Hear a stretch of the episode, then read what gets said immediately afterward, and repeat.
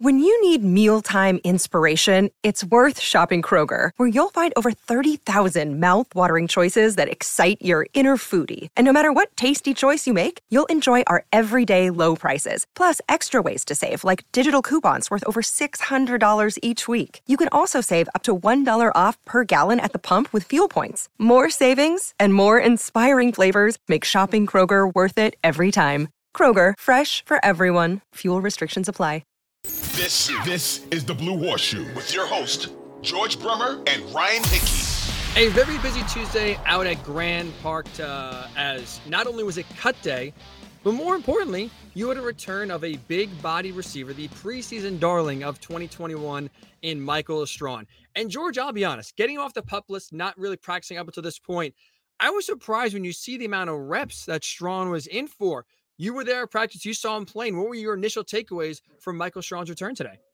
He looked good. You know, I think one of the biggest things, most important things you look for when a guy's coming back like that is how confident is he in that leg? Is he going to go out and is he going to run full speed?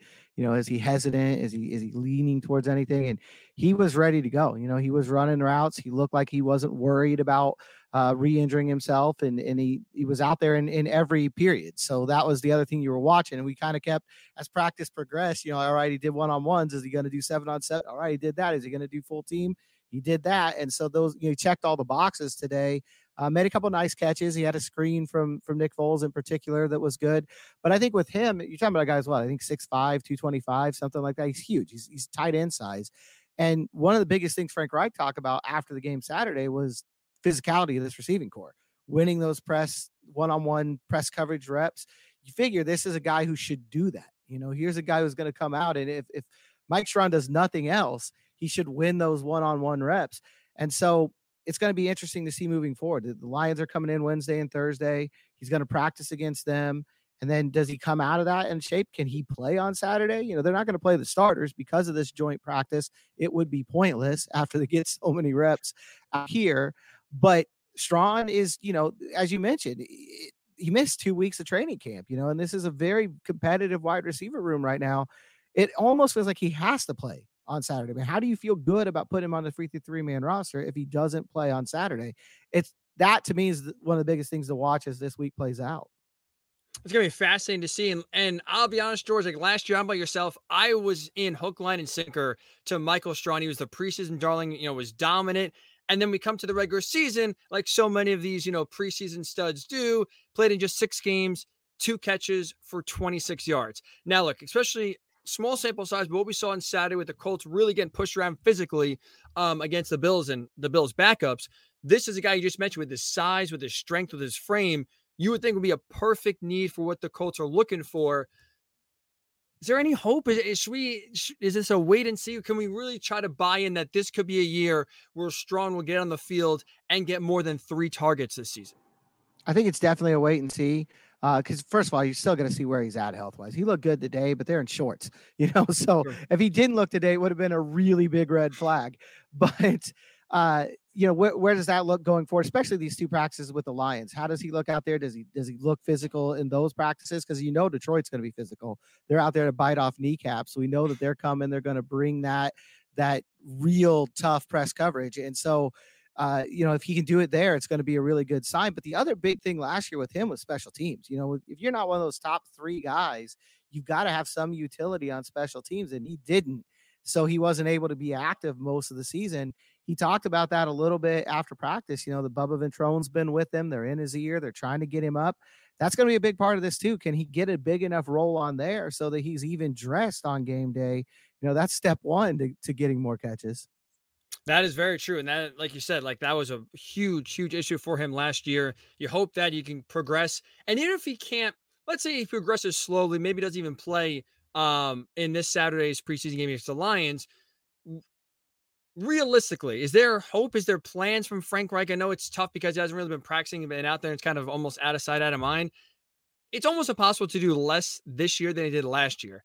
Can we? Is it possible, hopeful, I guess, that we'll see more Mike Strachan when he is healthy, whether that's this Saturday or whether it's, you know, let's say three weeks from now when he's fully, maybe misses a, a week or two, but fully then kind of back to his full strength? We pencil him in for, you know, to be that number four guy?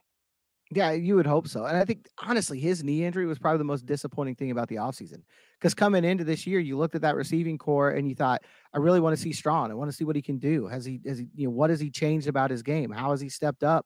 Uh, there was a real opening. There's a real possibility. The good news for him, nobody's really stepped in and taken that spot while he was out. I mean, if you could drawn up a perfect plan for Mike Strachan, maybe not this team, but for Mike Strachan, it probably played out absolutely perfectly for him. The only other guy who really did a lot and, and you know made himself a factor is, is Keke Coutee, and he's hurt right now too. He mm-hmm. got the groin injury in the game, so. Uh, I think it's wide open to be that. You know, it depends on what you want to say with Ashton Dulin. Dulin's had a pretty good camp. He's made some flash plays. Uh, he's obviously a, a, really important special teams guy for this team, so it's going to be interesting to see what their plan is with him moving forward. Uh, but it that four or five spot with him and Strachan, it, it, seems like they're the leading candidates there. And then you work in Coutee wherever you want to into that that that mix as well. But it's not like five guys stepped up and and really pushed them back in line. So I think it's there. You know, it's on him now to go out and show you know the, the old Chuck Pagano line, make himself necessary.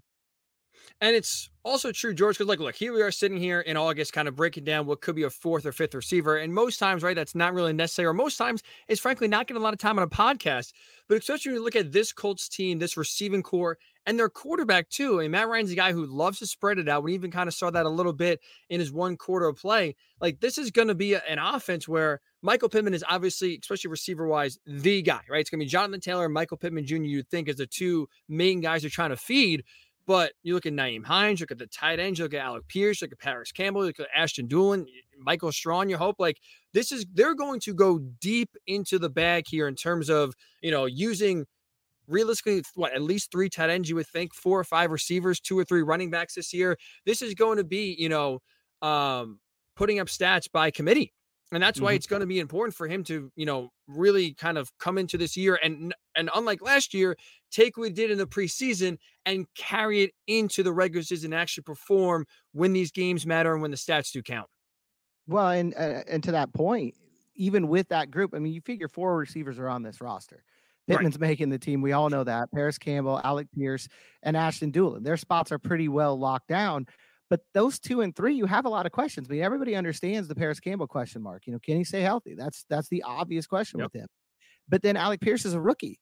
So how much can you realistically expect? We'll see as we go. I, I think he took some steps forward in that first game, in the first game that didn't count. And you will see how that continues to progress.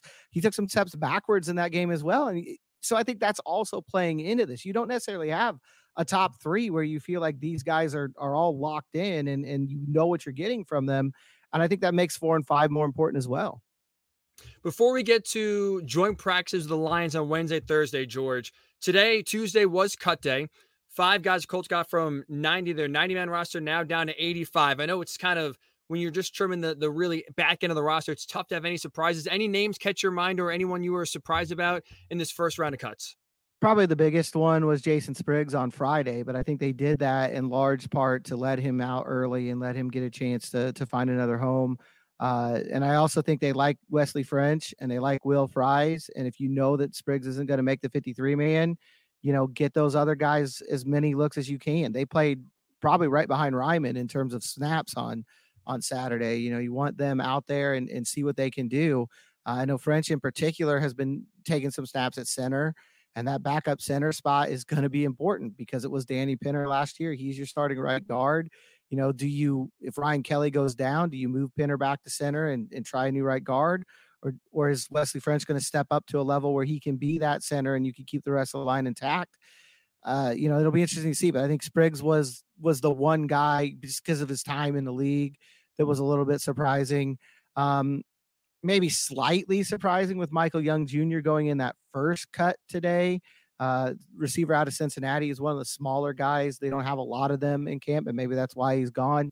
Uh, but I thought he and Alec Pierce were a nice tandem simply because they played together in college, and I think it gives somebody uh, you know, going through the same growing pains with Pierce. So it was kind of a, a buddy, if you will, here in camp. Uh, but obviously, they were ready to to move on there as well.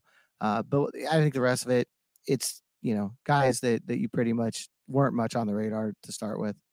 And going back to Spriggs there, George, man, anyone who threatens the French fry connection, you know, you get him, get him out, get him out. If you're gonna mess up with French fries, you don't need to be here. That is that is the ultimate takeaway for, for sure. Anyone messes with French fries can no longer be on the roster. That is for sure. All right.